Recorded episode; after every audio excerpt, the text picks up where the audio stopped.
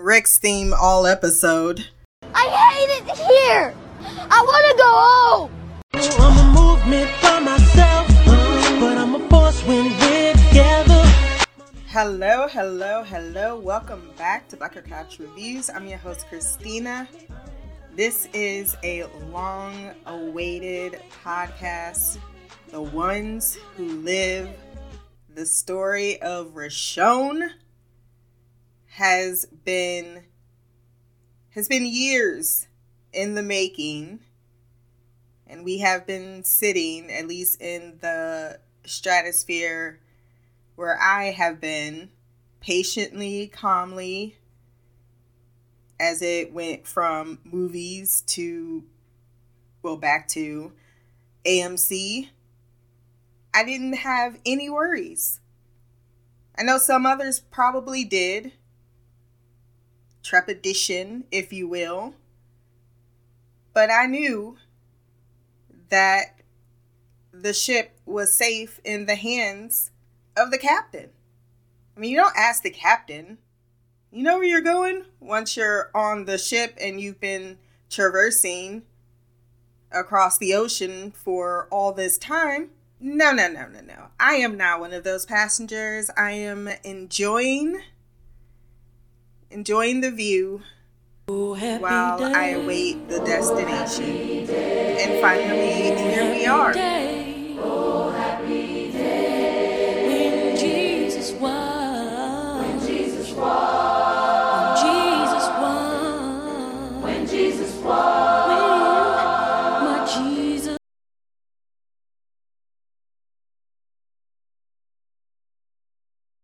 Seriously though, lest you not forget the creators of this iconic to many people story are the creators that is involved in and has been involved in every step of that journey. This is, I think, their baby, you know, their passion project. They are invested in making sure that their story, that their passion project is being told and continues to be told with the reverence in which it is loved and beloved. And thus, I think trepidation I'm not judging. anyone's I'm judging a little. I'm not gonna lie. side, you just ain't been paying attention. Dusting that little bit of dirt off my shoulder, I am beyond excited to have Richonne back in my life. It has been five years since I published my thesis on the ship that is Richonne in one of my first podcasts that I'm sure now is problematic as hell. It was six hours of me doing nothing but fangirling my life away for these two individuals. And now, a decade and some change later, we are finally here where they are reunited. Well, it's not been a decade since they've been away from us, but it feels like 89 years. Okay? This right here, this shit right here, this is my shit. Okay? It is my very first ship ship where I actually jumped into fandom posts. I have not done it since then. And I probably never will. But man, that journey, that epic journey with those wonderful fans, this has a very, very special place in my heart. And knowing they could do no wrong, I was still impressed. and that's why they are my number one. I was very non spoiled too, all the way up until the first episode years, which was the story written by Scott M. Gimple, Danai Gurira, and Andrew Lincoln, with the teleplay being by Scott, directed by Bert and Bertie, who I have never heard of, but who also directs the next episode, and I thought did a fantastic job. They have Silo, which I've seen, as well as the show on Apple, Lessons in Chemistry. I think that's on Apple. I didn't watch it, but I feel like I saw the the commercial for it about a million times to try to inceptualize me, but I'm not that easy. Just like Michonne, at least trying to be a girl boss, just like Michonne, who I would absolutely go gay for. But I digress. This was an outstanding premiere episode. It did what it needed to do. And I think that's very important. The conciseness of a six episode show, miniseries, whatever you want to call it, that is pretty much going to set the tone of if you are going to fail. And I've seen a lot of shorter formatted series, and man, every time with the ones that don't succeed, it always can be shown with how much in the first episode they don't accomplish. So this one hit all of the ground and then some. Before the recap, shout out to the music score, especially at the top. The consistent callbacks surrounding past events was really well orinated. It continues to put our characters in familiar yet unfamiliar paths, which is how a perspective is born. And wherever you're listening to this podcast, wherever good podcast can be found, go down to the rating section, drop some stars, leave a review. My social media will be there as well. Like, share, subscribe. If you want to send feedback on the next episode, blackgirlcouch at gmail.com, or you can leave your comments below. Considering the current situation that we are living, was that my stomach? I'm recording this on my lunch break, and apparently my stomach said, Bitch, we hungry. As I was saying before I was rudely interrupted, considering the current situation in Russia, I'm glad the CRM resembles that of a Kremlin military state because one of the iconic statements from the TV show Chernobyl is what is the cost of lies? And this show opens with what is the cost of secrets. The idea of an uninformed or misinformed populace, the compliance in said populace who are more than willing to keep their heads down for the comforts and security in society, all that was chef's kiss.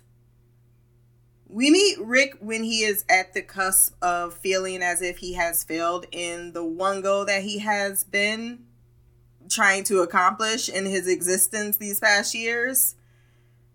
And he says, I tried, please note that I tried. The choice of showing him looking at the glass from the side instead of head on, I like that choice. On the news, there is talk of what we later learn is the collapse of Omaha, where two detonations trapped the city's population. The last building to fall wasn't breached, but something happened inside to cause the deaths. He tries to make the effort to commit suicide, but he hasn't given up yet. Even if he doesn't know it, there's more he has to do, more that he can offer. They flash back five years after the bridge. Rick is a part of the CRM consignee group that volunteered, by the way, for this particular assignment because we all know Rick got that bloodlust, something picked up by Thorne, seeing how anxious he is. But it is twofold, as he intends to make yet another escape attempt in the guise of protecting the food crops for 200,000 people that's a lot of people under one military showing how big this actually is. They call walkers delts, and they're on fire and they look pretty awesome.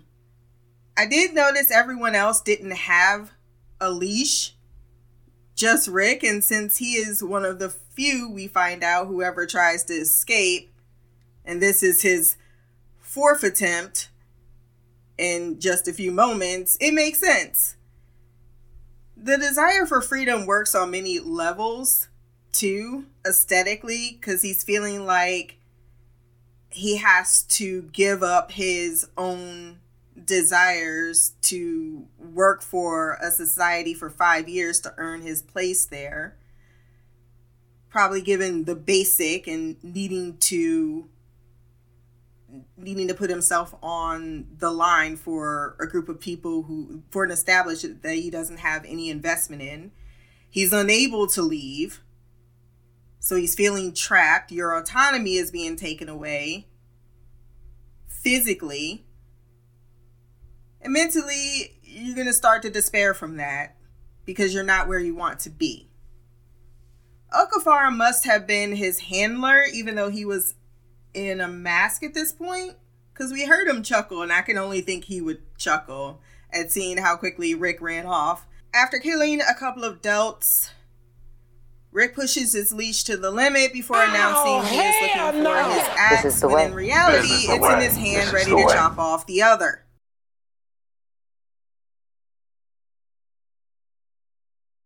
I do recall this being some type of teased uh, conflict of tension between the fandom because in the comics he had already lost his hand and they had been teasing it in the show. I didn't expect it to happen here, but it makes sense because he's being further and further trapped into a corner. So it's a option of desperation because he could not have thought this all the way through, my dude. And I love me some Rick. You know I love me some Rick. But he didn't have no gauze, you know. he didn't consider the blood loss, the shock of it all. I do love the hesitation and resolution because it gave us enough time to recall this is exactly what Negan wanted him to do to Carl to put him in line. And also, this is what he did, well, what Merle chose to do to himself to escape the roof that he chained him to. Though that was Merle's fault, a point many seem to forget. I did, I did see one or two comments that say, because I've been pretty away from online. I haven't w- listened to any podcasts, so I'm so excited after this because I wanted to keep mine pure of my thoughts. To, to, to see that one comment, to be like, now he knows how Merle feels. Yeah, but you're forgetting that Merle was high as shit and making racist comments at T Dog. like there's a reason why he was handcuffed and left there and Rick did try to go back for him. But yeah, when you have tunnel vision and you are becoming this desperate, you're going to make irrational decisions or you're aware of the sacrifice of the decision even if it's in vain to just be free and I think you have to be in that position to know that type of or understand that type of logic. But I've seen it expressed in many documentaries for from uh people that come back from battle a lot of some of the things they've had to do based on particularly in Vietnam but that's a story for another day I don't want to go down a rabbit hole he was tasered and soon recovered. The vocalization, Andy is a very talented man. Before he had to put that hand in there, because I like going from one horrible thing to another unimaginable thing. Your mind can only take so much. The dream sequence at the bench being reflective of the bench he consistently it must have been love, but it's over now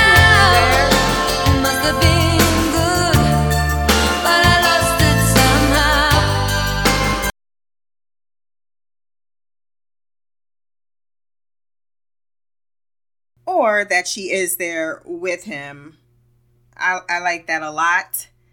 He's lost late to work and trying to figure out where he is using complex cartography because the fuck is cartography? it's like, I don't know what that is, but I got this thing called Street Smarts, and if you point me where you need to be, I might help direct you, which is exactly what she does. Before he asked to join her, which looking that fine, who wouldn't? He asks if she likes what she does. She isn't where she wants to be, but Rick definitely knows where he wants to be, channeling his Donell Jones with them hard eyes. That breathy chuckle from Danai, why am I already on life support? Unfortunately, reality beckons, and Andy's voiceover was another brilliant choice of exposition to catch us up. I didn't watch any of the other shows. I didn't have zero interest. No knock to any of them. But at a point, there's a cap on how much emotional investment I was in every character of The Walking Dead. and it really only went so far. Once Danai left, it was a wrap. Back to the recap, sidebar aside. Uh, he, quick, he quickly catches us up, reveals the hidden letters and phones he's drawn her face on to remember what he's living for. He woke up in a military hospital. Some shit definitely occurred he isn't ready to discuss. Everything in this, I don't know what to call it because they call it the city. Or do they just call it the CRM? Or no, didn't she? Oh, she said the Civic of Republic. Is that what they call it? I think that's what they called it. Everything runs under the Army's code, which is secrecy. No one is allowed to leave. There are three alliances Portland, Omaha, and the CRM, which the location of two, with the location of two, not knowing the location of the third, which is kept that way at all costs. The government and the military do govern themselves. The consignees work on the outside, killing delts or using walkers for growing food until they earn their spot inside the walls of the city. Love the shot of all the men going to the task in uniform, but Rick is the outlier. He's approached by Okafor. Is it far or four? I'm going to say four his handler and best friend, who has been intervening on his behalf with the head of the military to ensure Rick has not been killed and kept a consignee despite his unheard of fourth attempt to flee. He is determined to have Rick for his program despite Rick's clear determination not to join.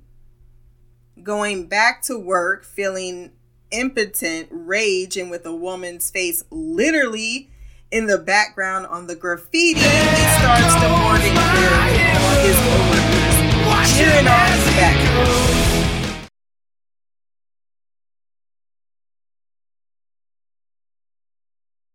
I will say it's actions like this, Rick, that make Okafor so keen to have a motherfucker like you around. Like, uh-uh, I gotta get this person on my team.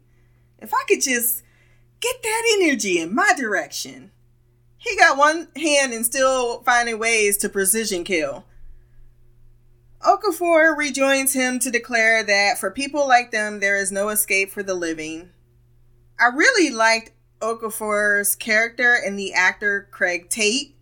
He felt very much like a more granite version of Hershel because he's trying to, as I pointed out earlier, redirect that energy that Rick has to something in his mind is more productive. He wanted to focus on, but Hershel knew he needed to lead and that his dictatorship was a necessary persona. He also looked like he did after biting that dude's neck off outside the car when he slid down that wall.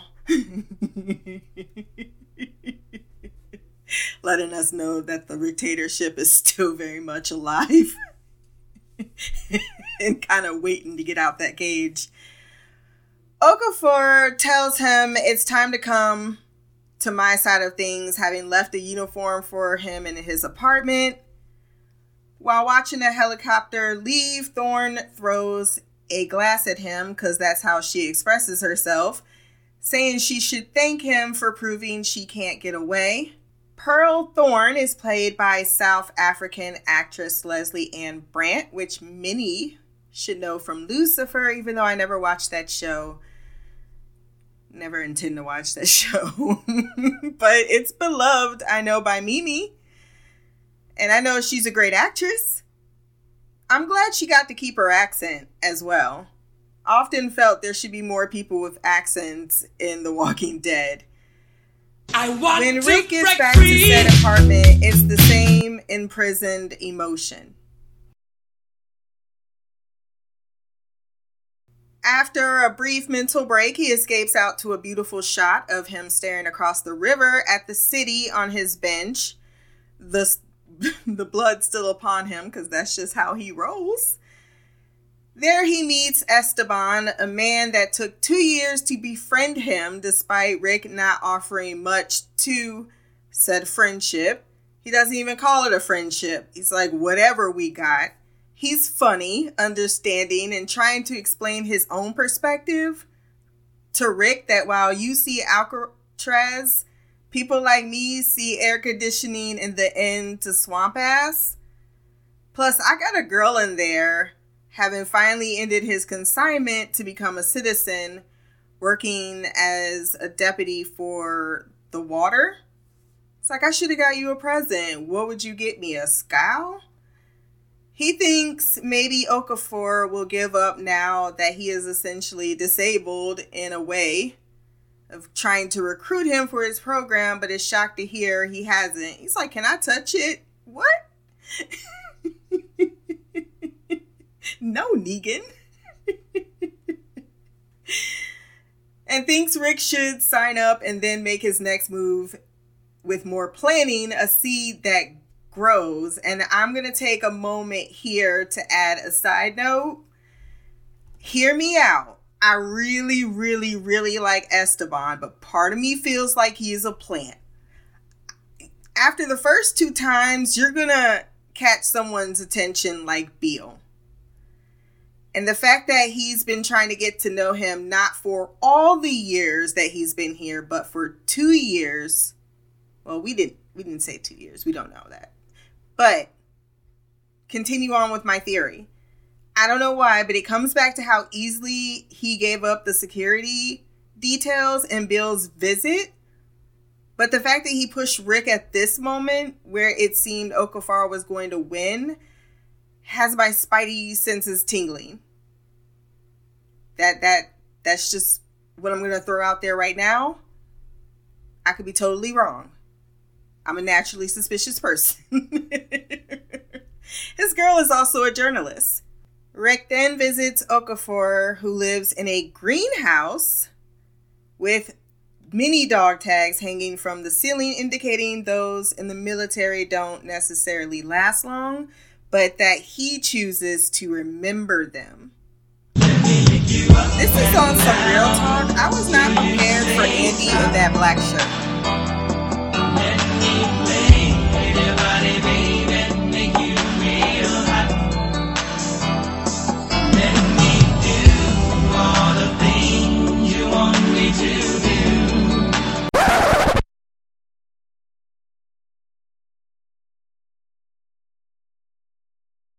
They seriously gave Rick Grimes, who was already a goat on a deputy cop's training, even more talents by giving him military combat weapons and hand to hand combat training, as well as flying a helicopter. Have y'all lost y'all damn mind?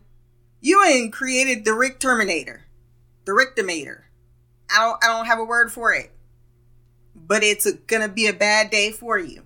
Thorne also joins Navy experienced as she is and puts him flat on his ass. In the greenhouse, Green Thumb, like Hershel, Okafor is cultivating millet, which is a fast growing cereal, despite it not being millet country, because he knows if he chooses the right one, it can make the difference.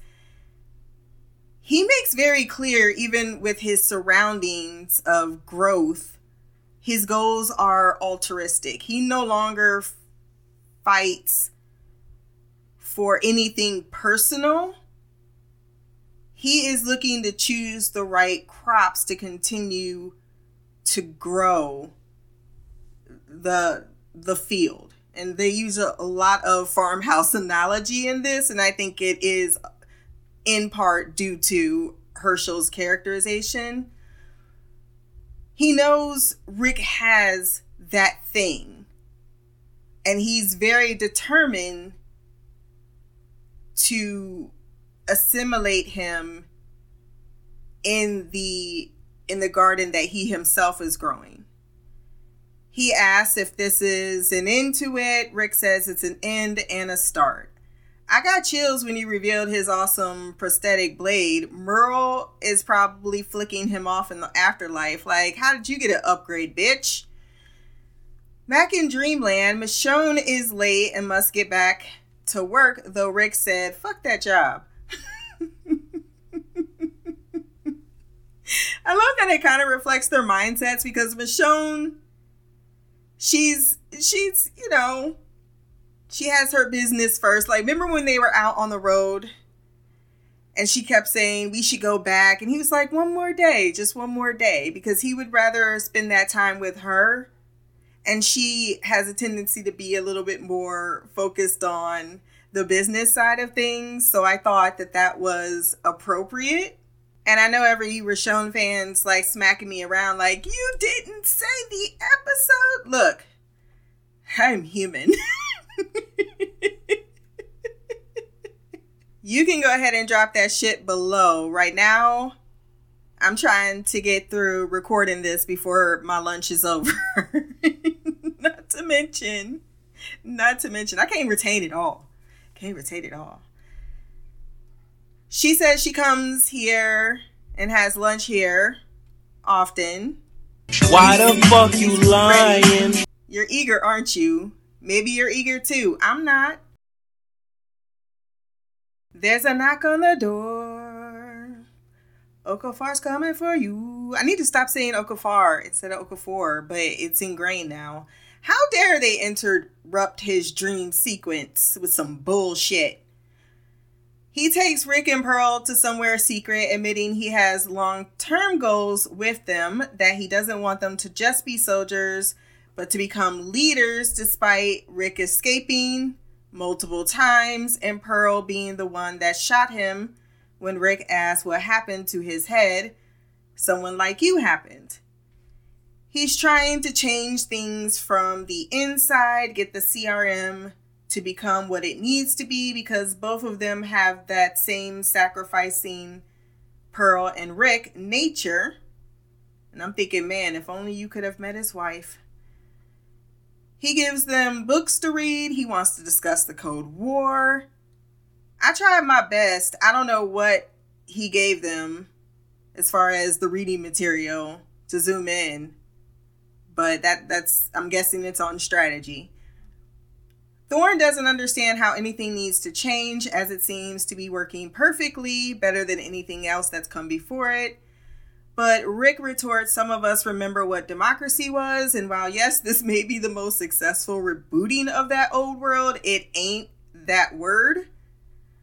Okafor elaborates that they both should have died with the A's and B's policy because anyone that's an A pretty much thinks for themselves, will die for what they believe in, and thus are sent away or killed. Whereas the bees are just everyday people trying to survive, and what they didn't say, more easily led, are allowed into the community, which can cause a bit of a disproportionate uh, way in which to evaluate people because it shouldn't be the only way in which one should be evaluated in society. Uh, that's kind of what society has learned to take care of all of its people, even the ones that don't know how or can or will take care of themselves. Because that's what the whole concept of freedom is. So he also realizes that maybe the CRM is moving into a bit of a fascist regime and eventually it's going to replace the world. And that could be problematic if not enough people with differing ideas are there to balance that. Because he wants them to get into force command and change it from the inside without them truly being aware it's happening. He says playing the monster to fight the monster is it going to last. It can't, which means either eventually it dissolves on itself or the lack of freedom is more tightly noosed with the populace simply complacent to it in exchange for as they move up the ranks, they will get more secrets. Then there's the echelon briefing where all the whys come out, things 90% of the force don't know, and 100% of the citizens certainly don't. Rick, of course, is adamantly opposed for the sake that he doesn't want to join a fight that isn't his, especially when he doesn't have his wifey next to him. What did he say to her? When she told him that he would have to take up the mantle of continuing to lead you me changing the world now that's something i want to do but by himself fuck no. Pearl is listening because here's something worth continuing to live for her on her side of things if you two had a chance to save the world, you would without hesitation. It's why you went into service to begin with. We always bring up the negatives about cops, but there are also the good ones that do join the force for the sake of protecting a community and lives of people they don't know. So it makes sense that they both would be people in a position before the apocalypse that had already made that choice. And that's something that Okafor continues to tell him to get him to understand. Pearl also ain't with no we. she knows he's playing along just for his own goals, but she has already evaluated her fate. She was in the South African Navy, played poker, thought she was good enough to try her luck in Vegas, but she hadn't played one hand before the lights went out, proving her luck must be shitty. She tried to get away from Okafor. He found her in the middle of the ocean, her fourth attempt as well, since the end of it all. And while, yes, she could have killed him, she later admits she knew he, found her and there was no escaping. She understands he has someone he loves out there, like herself, and that he has done what he's done to try to get back to her. But she isn't gone. They aren't gone. We are. While out jogging, Okafor is seen covered in blood and red stripes. Rick explains that Portland and Omaha are part of the alliance, but both don't keep themselves secret and are not as sophisticated as the CRM. He is visited by Beale, aka John Locke, aka Terry Quinn, the actor, who remarks life and death all in one view. It's uh beautiful, isn't it? Something Rick, playing the good soldier, agrees to before he allows him to sit for a chat that isn't really a chat. Atlanta, the beginning is brought up how federal forces use napalm to bomb the city. Monsters. That word is banded about quite a bit. My baby Carl, I'm just another monster too. CRM, this force used to be a part of the Pennsylvania National Guard and were the ones that stopped the federal forces from killing everyone in fireballs due to luck, sacrifice, calm, but mostly, I feel, Okafor, who switched sides having been a part of the Air Force that was Jesus supposed to bomb PA, but instead bombed 4,000 Marines at Lincoln Field. My guess is due to that decision, Okafor gained some serious clout and he used his power to compel others to accept Rick and Thorne, and now Beale wants My detector test determined that why. was a lie. Is he something? No.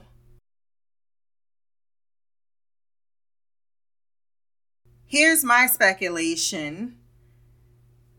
I think he sat on that bench, asked that question because he already knew the answer. And he wanted to see if Rick was loyal and clearly he is. Even if he isn't keen on whatever Okafor's plans are, it felt like to me he wanted to make sure Rick wanted to escape still. And I hope I'm wrong, but that Esteban is or was part of that tool to help. Because I can easily see Esteban being told like, look, he you're just helping him do what he wants to do. It's no big deal. and I'm giving you permission to.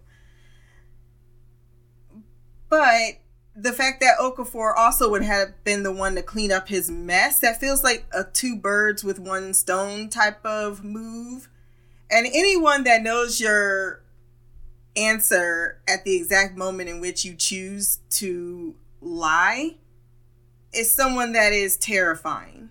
He's thinking a lot of strategies, a lot of moves ahead. Right now, Rick isn't a threat due to disinterest, but once he is committed, then he has a problem. Once again, Okafor laying the groundwork. Their models project a tipping scale as he briefs them in their secret location. A reckoning is coming. He continues to present the right person or persons, the rhetoric, have the power and responsibility to make significant change, but not only that, will make the right decision. He has found what he thinks are that pair. But by the episode, I think that he was hoping both would settle for one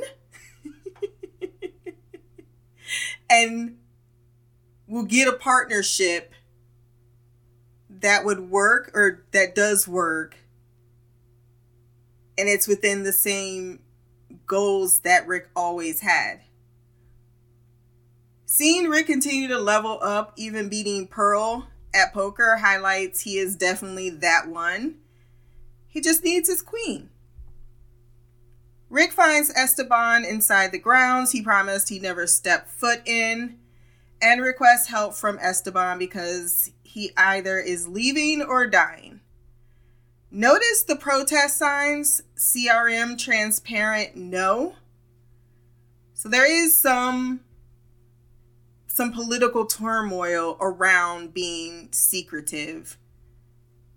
The populace sees the value and wants to continue its secrecy, while Esteban admits he ain't helping him with shit. He tells him all he needs to know to escape.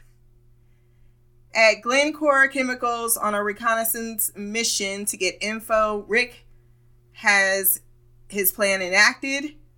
A walker with his tags to confirm his death an explosion where he would escape down a manhole, go through the tunnels, get to that hatch with the code, and run off into the sunset.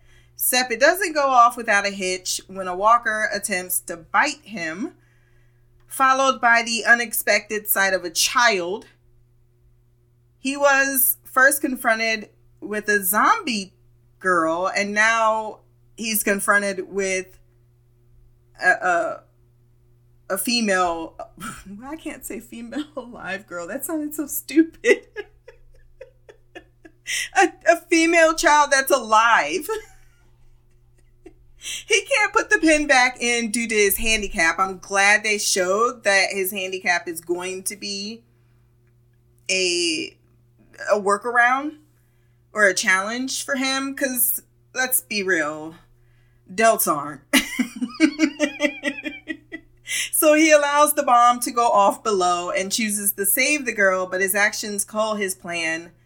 With Thorne having witnessed his entire or the entire thing, showing up, finishing off the delts as she calls them, and telling the child who is like, he killed my mommy, that he's a good man because he couldn't walk away at the expense of his own ex- success. He could have.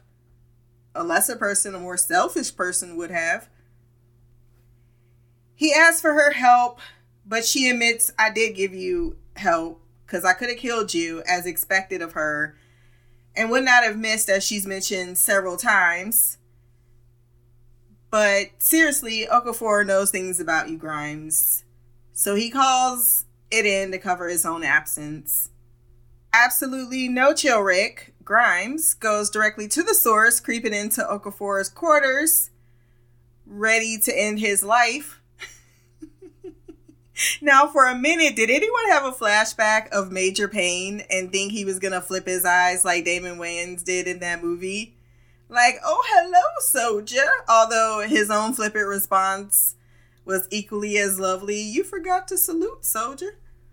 The question is did he know Grimes was up to something and had Thorne watch him, or did Thorne, knowing he was up to something, stop him due to what she knew from Okafor? He just didn't seem surprised to be under threat of death once again by his chosen disciples. this was the scene of the episode, the scene, except for the end. But the acting here between both men should be submitted for Emmy consideration. Yes, I said what I said. He wants to know what he knows. To Okafor's credit, he doesn't play stupid. The message in the bottle from escape number three.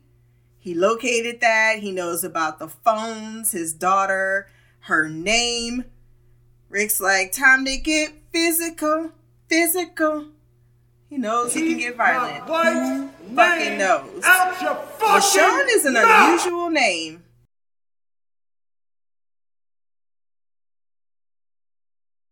I never really thought of that. And the fact that if he goes back to the location where they picked him up, he can find information quite easily on where she can be located. So even if he did escape home, he is effectively putting them at risk. Y'all, the analogy with the fire, the rage burning inside being reflected in the opening, but also in this moment where after realizing he knows his most intimate secret, he tosses him across the floor down. so hard that the TV comes on, reflecting a fireplace. Also, Okafor, what you been doing up in here with Thorne that you got that on immediately, getting all cozy, setting the mood?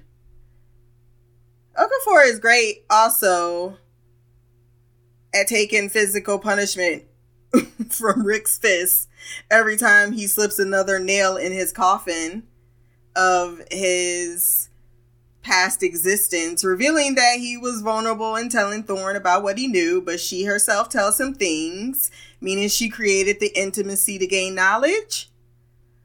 Okafor further illuminates he would have to kill him and Michonne and anyone else because now your fate is tied to mine with me having that knowledge, but that knowledge stays here in my head only if you do. Rick is hearing it all, but still wants to kick him in the face. And boy, how are you alive? Because that drop kick was sent from heaven. Ain't cross eyed, ain't Kanye West faced or nothing. Rick isn't invested in why bombs go in and out or go out and don't come back, or why he is covered in blood. This isn't his city, his people. Boy, if you don't get But he retorts that everyone is alive is your people. You don't get to choose for the world. You do not get to choose for me. My wife is my choice. My daughter, my life is my choice. You think I went through what I went through, did what I did to allow anyone to choose for me. He don't even know about RJ. We can't even touch that topic. Okafor continues to point out that Rick already made the choice without knowing it. He cares about the lives of those around him, even with the love of his lives most prominent. And even if he were to reach his goals, he wouldn't be able to shut that off to know that the world is suffering and that he could do something about it. Because he told he, he mentioned that in the letter that the world is so much better, but also so much worse than they had ever imagined it. He accuses Okafor of having nothing but duty, which is why he can ask him so casually to give up on the thing or the things that he loves the most, which finally gets a response from the man who proves at any point he could have fought back, dropping Rick easily, shouting he has lost everything and that he was the one that bombed Atlanta. he was the one that bombed Los Angeles, and he was planning on bombing Pennsylvania.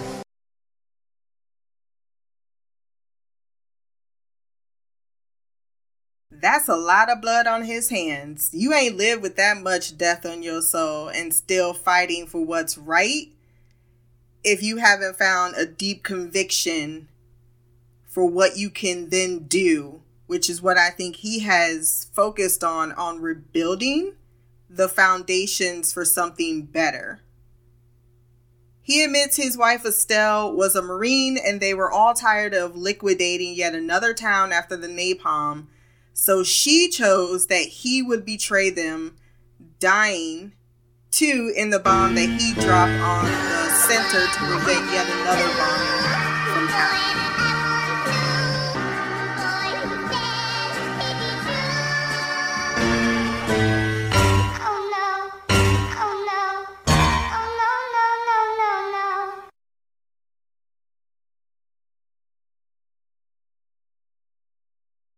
Rick apologizes, then goes back to attacking him, trying to provoke him to simply let him go or kill him. That please broke my heart. Who would rather die than try to move on with his life without his wife and his daughter? Okafor won't allow him, and while and while definitely he is doing it for reasons he think he thinks is right it's asking the the emotional death of him. And while they don't hug cuz that's just asking too much he does offer empathy. They are still with you but you fight here now. You fight for them.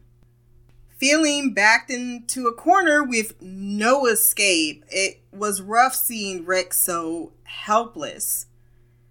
Okafor over there taking a drink because he know he won, congratulating himself. Tells him that he's going to move him to logistics with Thorne. They're going to turn a college campus into a forward operating base in the next 12 months and battle ready. Interesting. All top commanders will convene there in one year to open the base.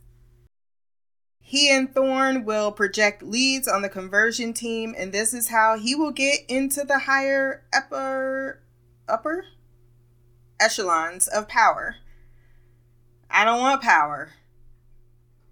I know in Okafor's mind, I heard him say, Motherfucker, you white, you were born with it. But in the show, he said, That's the thing, you already have it. Plus, those who want power the least are the ones who should be given given the power because they they they're not greedy. And too many of us are rather greedy. Thorne comes to tell him about Omaha, the last of three surviving cities on the continent has fallen, a breach in the perimeter that still needs to be investigated. Beale sent the dispatch, and I have a feeling sometimes when people want freedom versus secrecy, you pull this PR stunt with the loss of 90,000 people to shut down all ideas of that conversation if you were an insidious enough person to think in that manner. Or it could be a massive herd. Thorne too believes that secrecy is the best option and is distressed, shaken by the insecurity of security, and thinks that open door policy isn't right. Continuing to express how she saved I, I Rick's think life the fuck not, you trick ass bitch. because he too will accept her way of thinking.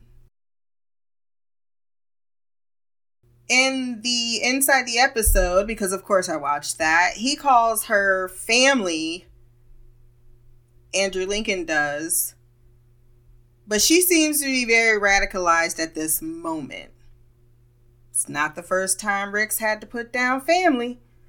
She tells him about the girl he saved, that she watched her parents die hiding inside the museum with others, that they tore themselves apart to get to her. She was smothered in their blood. Michonne definitely comes to mind.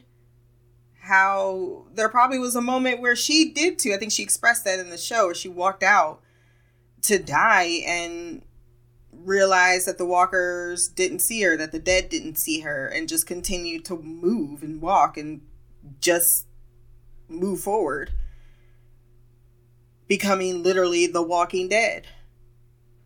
She ends, Pearl that is, with her trademark glass throwing, bringing us full circle to his last attempt to end it.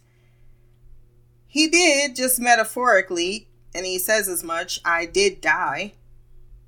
He tried in his mind and he failed, getting rid of evidence that honestly could be used against you. Deciding to try to make the world a better place, even if that is something that they will never know he did. I like the transition in the background showing the time lapse go by while he's on the campus. Then we're back to our dream I, I'm gonna say this is his uh his memory palace or his fanfic palace. How about that? The first time he conjured up Michonne, she was wearing purple, which is the color of royalty. And the next time he conjures up his lovely wife, she is all in white and an angel. He's still waiting for her on the bench with pizza miserable at work because he's miserable at life right now. She believes in him. He's got pizza. She likes pizza. And lets him know that he's not stuck anywhere. He asks, Well, you are not where you want to be. And she says, I'm not stuck either. We can make this whole damn world ours if we want to.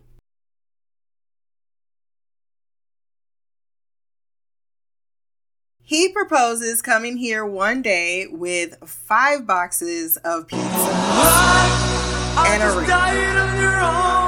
I think you should do that. Must have been something you said.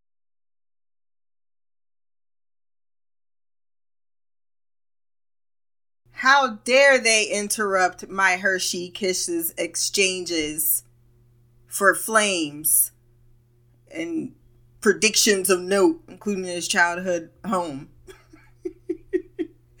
Okafor has him take them up the coast and wonders what's on Rick's mind as he hasn't spoken much since that moment he assembled, assimilated. I think that's the word I was looking for. He tells him a story about when he was seven years old. He went to get some water and saw a light then his father, who was half burned due to the fire engulfing their crops. While he was tired and frozen, his dad kept him calm, got him away, and told him that the flames were protecting the plants for the next harvest. We get another reference to a monster that his dad looked like one. Dad was fine, and after he died, his mom told him it wasn't the lightning that started the fire, but his father himself. He had imagined his father was the epitome of morality, and while his mother knows or states that what he did was wrong, the family was in danger of losing everything. The crops were not going to feed them, and he needed to protect them and did what needed to be done, even if it physically disfigured him. Hint, hint, wink, wink. With no regret because it saved them. He saved his family, and he says, I'm in. That's how he's been able to reconcile his journey going forward. Okafor tells Rick he knows he's the right person for the plan. No more A's and B's, no more Omaha. What's that about Omaha? He doesn't know how it's all going to work, but he tells them a secret. When it gets to that point, swear on a sword, don't let it take. You'll know. Trust me, you'll know. That feels like military talk that I am going to need some man to mansplain to me. Because I didn't get none of that. I got no eloquent words. Yep, yep. Then he is struck in the gut by a projectile missile before Amen. exploding.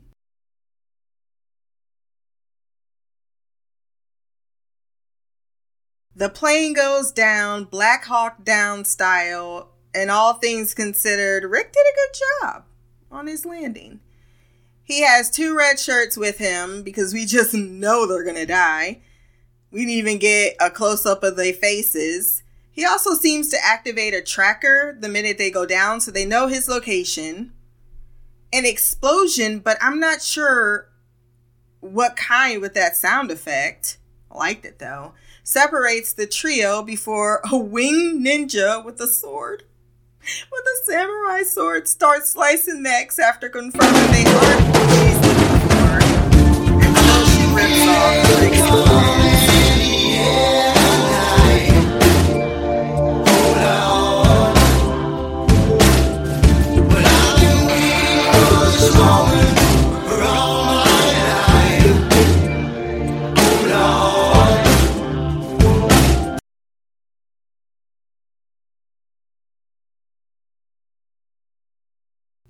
Yes, I know it's a helmet, you technical incels. Settle down.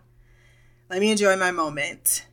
That heartbeat between them, the realization, because she's not expecting it, but she's hoping, but she's been hoping for so long, it becomes routine. And that punch in the gut as she takes off her own helmet.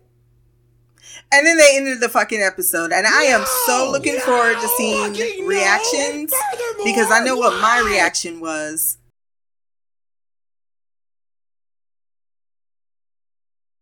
I have said all I needed to say. This was an outstanding episode. Can't wait till next week. We do have mail, so let's jump into the feedback.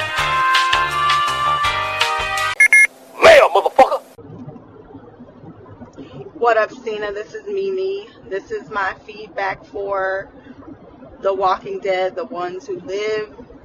I'm very excited about this series. I'm like, anti- I've been anticipating this for the longest. I think I stayed watching The Walking Dead longer than you did, but it got to the point where I, I couldn't, like, once Michonne left, I tried to watch because I do enjoy Daryl for the most part, but the one person that made him more interesting because he actually had some type of emotion.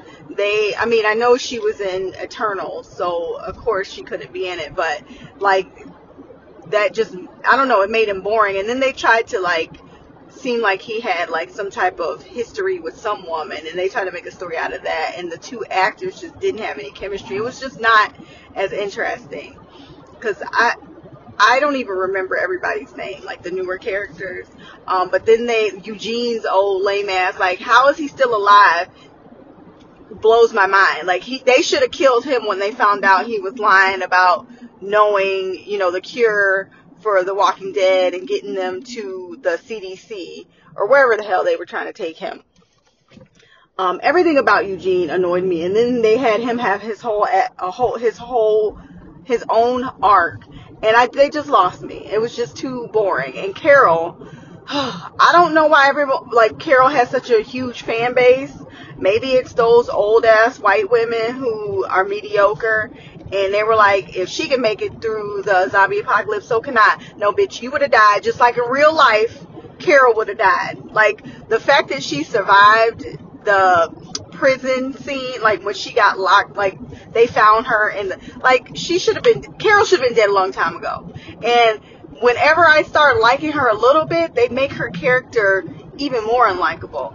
I don't know. I I can I there was just no one left for me to pay attention to.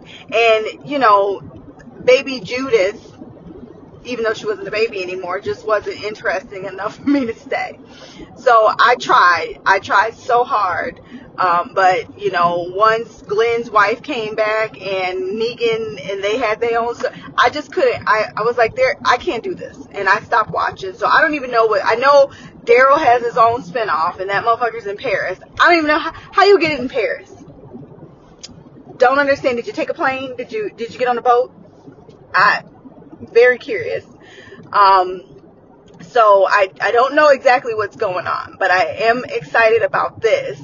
And I don't know, you know, once these six episodes wrap up, I don't think it's going to be anymore. I think it's going to be concluded, you know, Rick and Michonne, Baby Judith, uh, um, RJ. I, I think that's going to be the end of our Grimes family, which is fine. I'm okay with that.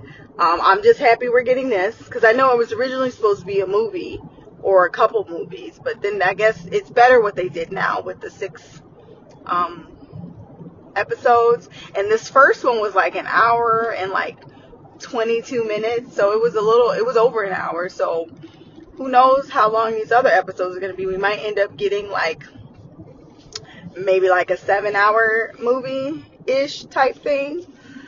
Um, so I guess since I then rambled on enough about, you know, what led up to the Walking Dead um, interest in this show, I can I can get into it. Um, first of all, I loved loved love when we got the like the flashbacks or like the dream sequence, I guess it could be more about Rick dreaming about Michonne, and clearly it's the pre-zombie apocalypse, and she's sitting on a bench looking gorgeous in that purple. She killed it. Her her hair, her outfit, everything. Because like you brought up, Christina, people be sleeping on how beautiful she is. They be having her look busted in The Walking Dead. It's like y'all don't, we don't got no salons. They ain't got nobody that can braid her hair up, that can give her some, you know, you know, a makeup makeup makeover. You know, that's just it's a zombie apocalypse. Everybody looks like shit. Nobody's walking around with makeup on. No one has lipstick. Even if you found some, what would be the point? Let me let me put this lipstick on so that this red lipstick so that the zombies can really see me coming. Like I don't know. And if you've seen in anything, you know that she's beautiful. But people just see dark skin and just assume and they like that that's all they need to see for them to consider someone unattractive. But Danai has always been beautiful and i love that we got to do that. But i swear like when i first saw the scene and i and they had uh rick asking her for directions my mind like flashed. Like i don't remember the name of it. It was a long time ago. I haven't read any the walking dead Michonne fanfic in a long time but i swear that was one of the that was a fanfic that I read. I don't know if they were ciphering through and they were like, "Oh, we should use this," because it was a really popular one.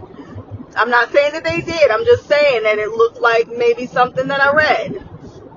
Um, it was it was just a really cool thing to see.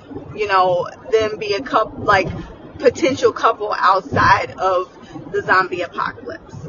Okay, so now that we got to that, um, let me. I'm, I'm just talking about my like favorite.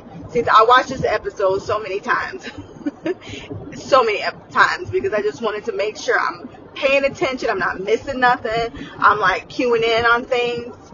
Um, but I can't. Oh my god, I cannot remember her name. Um, the South African woman. Um, and I remember watching her. She was in uh, Lucifer. She played Mazikeen. I know when we were watching um, that other show with the oh my god I, I don't know why I can't remember names but there was another show where we were watching where it was the sleep the guy who puts people to sleep and he was fighting Lucifer and Mazikeen was there and the way that they portrayed Mazikeen was pretty cool but this actress I and I've only I've only known she's South African since I want to say 2021 during the pandemic when there was like uh you know people were protesting and she did like this live uh it was her and like a couple of other like black women actresses. And I heard her talk and I was like what accent is that? And I looked it up and I was like oh she's South African. So I think it's really cool that they they're using her actual um, heritage and you know she's able to use her real her real accent. It's pretty cool. But I I loved um, her character. And for the life of me I can't remember her name. Now Okafor, I I was hoping we would see him more because I really enjoyed him. But one thing I can say, like when when uh, him and Rick were fighting after Rick found out that he knows a lot about him and like Judy, Judith, baby Judith. I mean, clearly Rick don't even know about uh, RJ, so there's no one else to know. It's not like I, I saw them using computers, so I don't know what kind of internet they have, but they're, you know, I don't know what kind of resources they have in this city, but um, Michonne isn't a very common name, so I'm sure like castings they were able to find. Um, you know, and he knows that she, he uh, Rick has a daughter just because he saw the picture. But Judith was born during the beginning of the apocalypse, so ain't no record of her birth, so he can't really know who she is. But that's neither here nor there. I was his characterization, like what he was look doing and why he wanted Rick. Um, very very interesting, and I was looking forward to seeing how him and Michonne interacted with each other because my guy was like, you know, we liquidated. I, I for the life of me can't understand. I'm not saying I, I don't see that the military would do it. I absolutely believe that they would. But what was the point of them like bombing Atlanta? Like, not everybody's a zombie and you're just gonna kill the entire city and said like why not have your your people go down there and start trying to save the people that are alive and then bomb the zombies? It wouldn't have killed them anyway. Like and that's that's exactly what they ended up doing. All you're doing is destroying a city and then the people that are alive turning them into zombies because you're not going to kill them from a bomb. They're just going to be walking around on fire with missing limbs and half their head gone. Like or have their face gone. Like they're they're not gonna die. You might kill some of them because you exploded their brain, but for the most part, all you're doing is creating more zombies. I that logic of just going around and like just liquidating cities, large cities, like what was the military's thought process on that? I don't get it. But when my guy was like, my wife didn't want to do it and I killed her, I was like, that is cold blooded. Like so, so you decided to kill your wife because you wanted to be a good soldier. But then you get to Philadelphia and you decide that you don't want to do it. You, I'm just gonna bomb the the military people. I, I don't understand. Like, why didn't you agree with your wife enough to save her and y'all could have been together? And then you, I, I, I just for the life of me, I don't understand his logic like was killing your wife the final straw then why'd you fucking do it like anyway that that in itself was enough to let me know like okay this man clearly is he got a little screws loose but I could see his trauma being the reason that he wants things to change. So I gave him that. But when Rick was like just kill me. He was like, no, I'd have been like, dude, so you can kill your wife, but you can't kill me. I would have, I'd have been sitting there dragging him enough to get him mad so he could shoot me. But anyway, um, I, I, I liked his character, and then when they, when he like died, how he died, I was flabbergasted. I was did not see that coming at all. It just, and it was so sudden that it really shocked me. Um, but Rick trying to escape, that's Rick Grimes. That doesn't surprise me. But I just, I get the secrecy, secrecy of it, it all. But if you don't let people in until six years of them, you know, working uh, working towards citizenship. Why should it matter if they leave? They haven't gotten in the city. It's not like if they were to bring people to the city, y'all not gonna let them in. You just kill them. You got a big ass army. So I I don't understand why they don't let people out. And if someone doesn't want to stay, like I get the majority of people are just trying to survive, and especially if you are the last of your group, like if you're that little girl, or if you're you you guys were looking for something and you finally made it there, and you're the only one. Of course, you want to be in that city because I gotta, you know, every we all fought so hard for me to get here, and no one else is alive to utilize this and benefit from this. Let me let me do what I need to do to stay in this daggone um, city. I'm gonna work outside here for six years so I can get citizenship and I can honor all of the, my family that didn't make it. But if somebody doesn't want to be there, and they have to know that girl, the cat lady, the one that annoyed me, no, the underground people, that weird looking girl. I don't, I still don't remember her name, but she is the reason that Rick is there. So they, he kept saying, Okafor kept saying, you chose this. No, he didn't. The man was unconscious. So it's crazy to me that you keep bringing that up. I get the premise. They won't, won't want him to leave, but someone that escapes four times, I, I just don't understand how much power Okafor has because he escaped so much that they had to put him on a leash. Like that's crazy to me.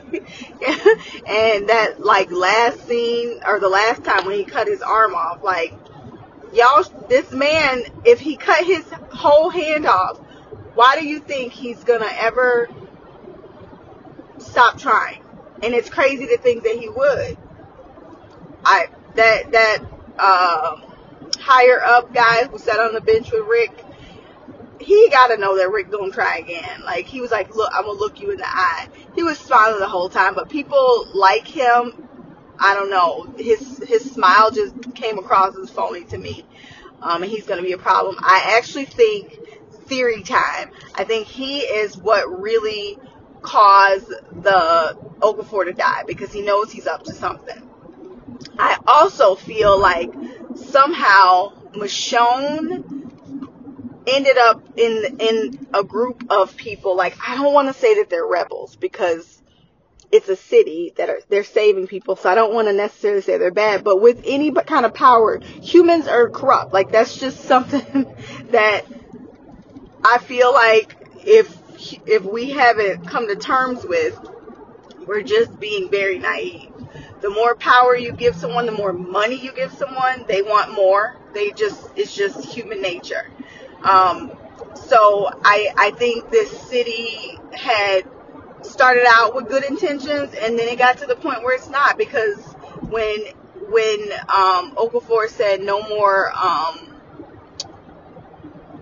Omaha, we just saw them get bombed. It's probably because they didn't want to bow down to uh, Philadelphia, and then they had to learn. You know, just like with any other group of of settlers, the people with the most power and the most the the toughest military the ones that are the power. And if you don't allow them to do whatever they want, they will strike you. So, um, that's how I feel about that. But seeing Rick going through it for those those five years, like everything he went through, trying, you know, trying writing letters to Michonne and wanting to be with her, getting back to her, getting back to Judy, Judith. Um, it all was very heartwarming, and then it was so sad because I knew like when when we saw him that last time, he burned all the letters. He wrote that last letter, burned it with the phones with all the pictures on it. I was like, okay, he's decided that he's gonna build a life in this city, and this is gonna be his life. He he, Rick Grimes is a person who likes to save folks. I mean, he did it before the zombie apocalypse because he's a police officer, and he did it during it. Like that's just who Rick is. He's always he's just a leader, and I think that his focus became looking forward. And I this is just my own personal opinion because I keep going back to that last scene when Rick saw Michonne. Like she looked, I don't know, almost frightened. Like maybe, like maybe this is just my theory. Maybe she had thought she's seen him a bunch of times, and it turned out to not be him. So maybe that's why she's looking at him like that. But Rick looked wrecked. Not like he looked like wrecked. Like oh my god, I, this cannot be happening. And it didn't look like the face of someone who finally saw the love of their life again after six years. He looked like someone who he looked. Matter of fact, I'm gonna give you the. I'm gonna give you a great example, and I and I and I would have to go back to double check. But in my mind's eye, he looked like Lori did when she saw Rick for the first time after she thought he was dead. because he has already started a new life. That little girl who's an orphan and with that South African Navy goddess because after Michonne, only another bad bitch is gonna do. And she is a bad bitch. Um, so I feel like his, I think whatever her name is, it's gonna come to me after I'm done recording. But Rick, that South African goddess, and that little girl are now a family. And now he's in the same position that um, Lori was when she got with Shane. She got with Shane probably like the same thing out of necessity. She it was comforting. She knew him and he was someone that could protect her.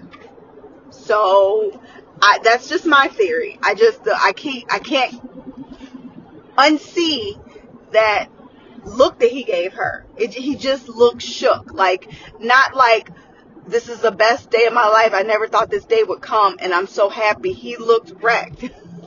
and I, that's just immediately where my mind went to. Like, it's like a, like a parallel of Lori when she saw Rick again. And this now is Rick seeing Michonne again after six years. Um, of thinking that they would never see each other again. Um, I'm glad that we got this though because I really honestly thought that we were gonna see a whole, you know, this was be- before I knew that it was uh, six episodes because I've watched it a, a, lot of times, but I thought for sure that um, it was gonna be at least two episodes before we saw them see each other again. Um, so I'm I'm thrilled that like we got that moment. I know that um, Michonne's um, episode of what she went through to get to Rick is going to be next, which I'm pretty excited about. But my next moment that I cannot wait for is seeing Rick see Ju- Judith again now that she's such a big girl and seeing um, RJ. Like, he doesn't even know RJ exists. I, I can't wait to hear how Michonne's going to tell him that he has a son. I can't wait to see Rick's reaction. Um, I hope it's not clouded by darkness of him feeling guilty because, I mean, I could see that being a trope. Um, and I could see him, you know, really caring for, um, the family that he, he is now, you know, responsible for. But I don't know. I just, I'm just overall excited and I can't wait till Sunday. I gotta work, so I'm gonna have to watch it Monday morning, but I'm pretty, I'm, I'm just so ecstatic about it. Um, um, I'm gonna end it here. So until next time, love, peace, hair grease, and black girl magic. Queen of the couch, Mimi out.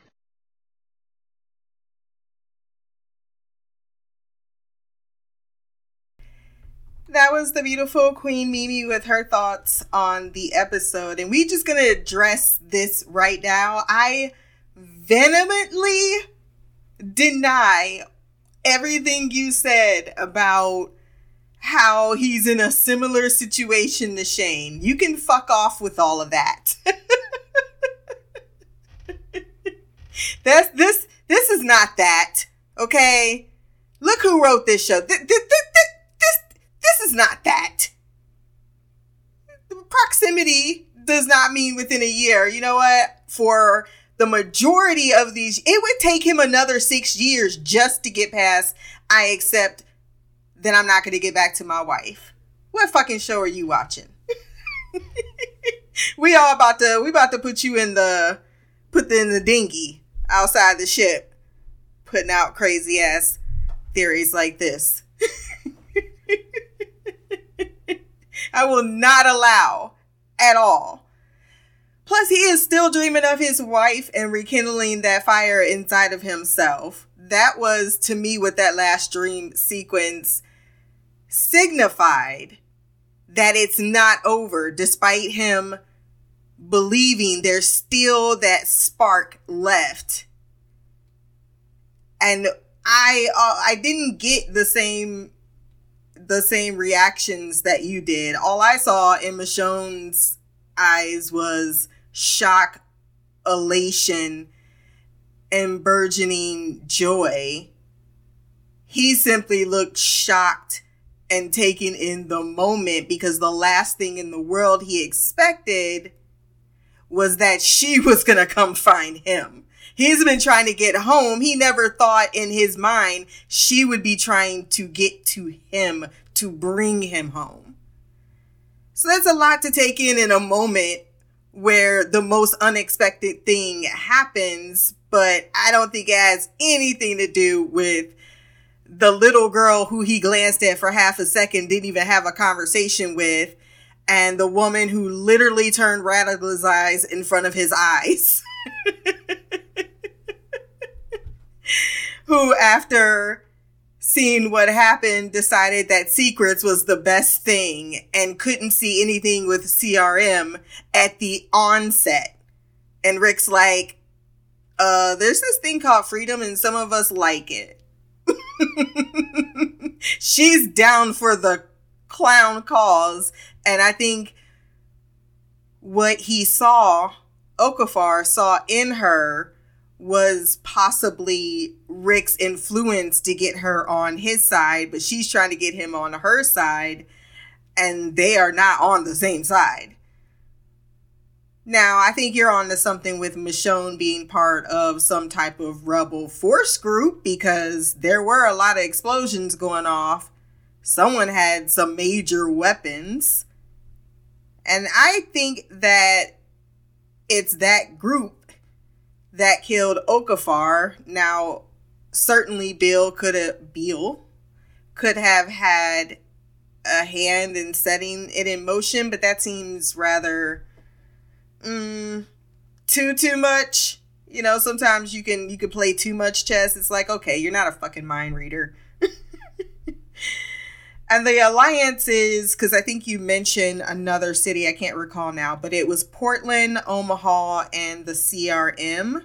The CRM seems to be located somewhere in the Boston area, but don't quote me because I am not good at geography. But Omaha is the one that fell. So now they have the most eastern and the most western two cities with the largest population still alive, although one is far less sophisticated than the CRM. The CRM is that way because of its secrecy. So while you were asking why, what's the benefit, as you couldn't understand, you know, your logic is you can't really do this. And it is on a certain level to what Rick is feeling. There is a reasoning to it that that that makes sense, right? Because it's almost like what Michonne did the same thing Michonne did. She says this place is just about these people. So yeah, if something really happened where you're like, nope, can't fucking let people in, can't let people know where you at, because every time it happens, this happens, the whole entire system seems to collapse somehow. Well, why am I gonna keep fucking doing that when I can do this thing that's working and it's not threatened and now it's far advanced than the other ones? So that's not as if there isn't evidence to support why anyone would get behind that idea. And the citizens certainly there isn't a complete a complete uh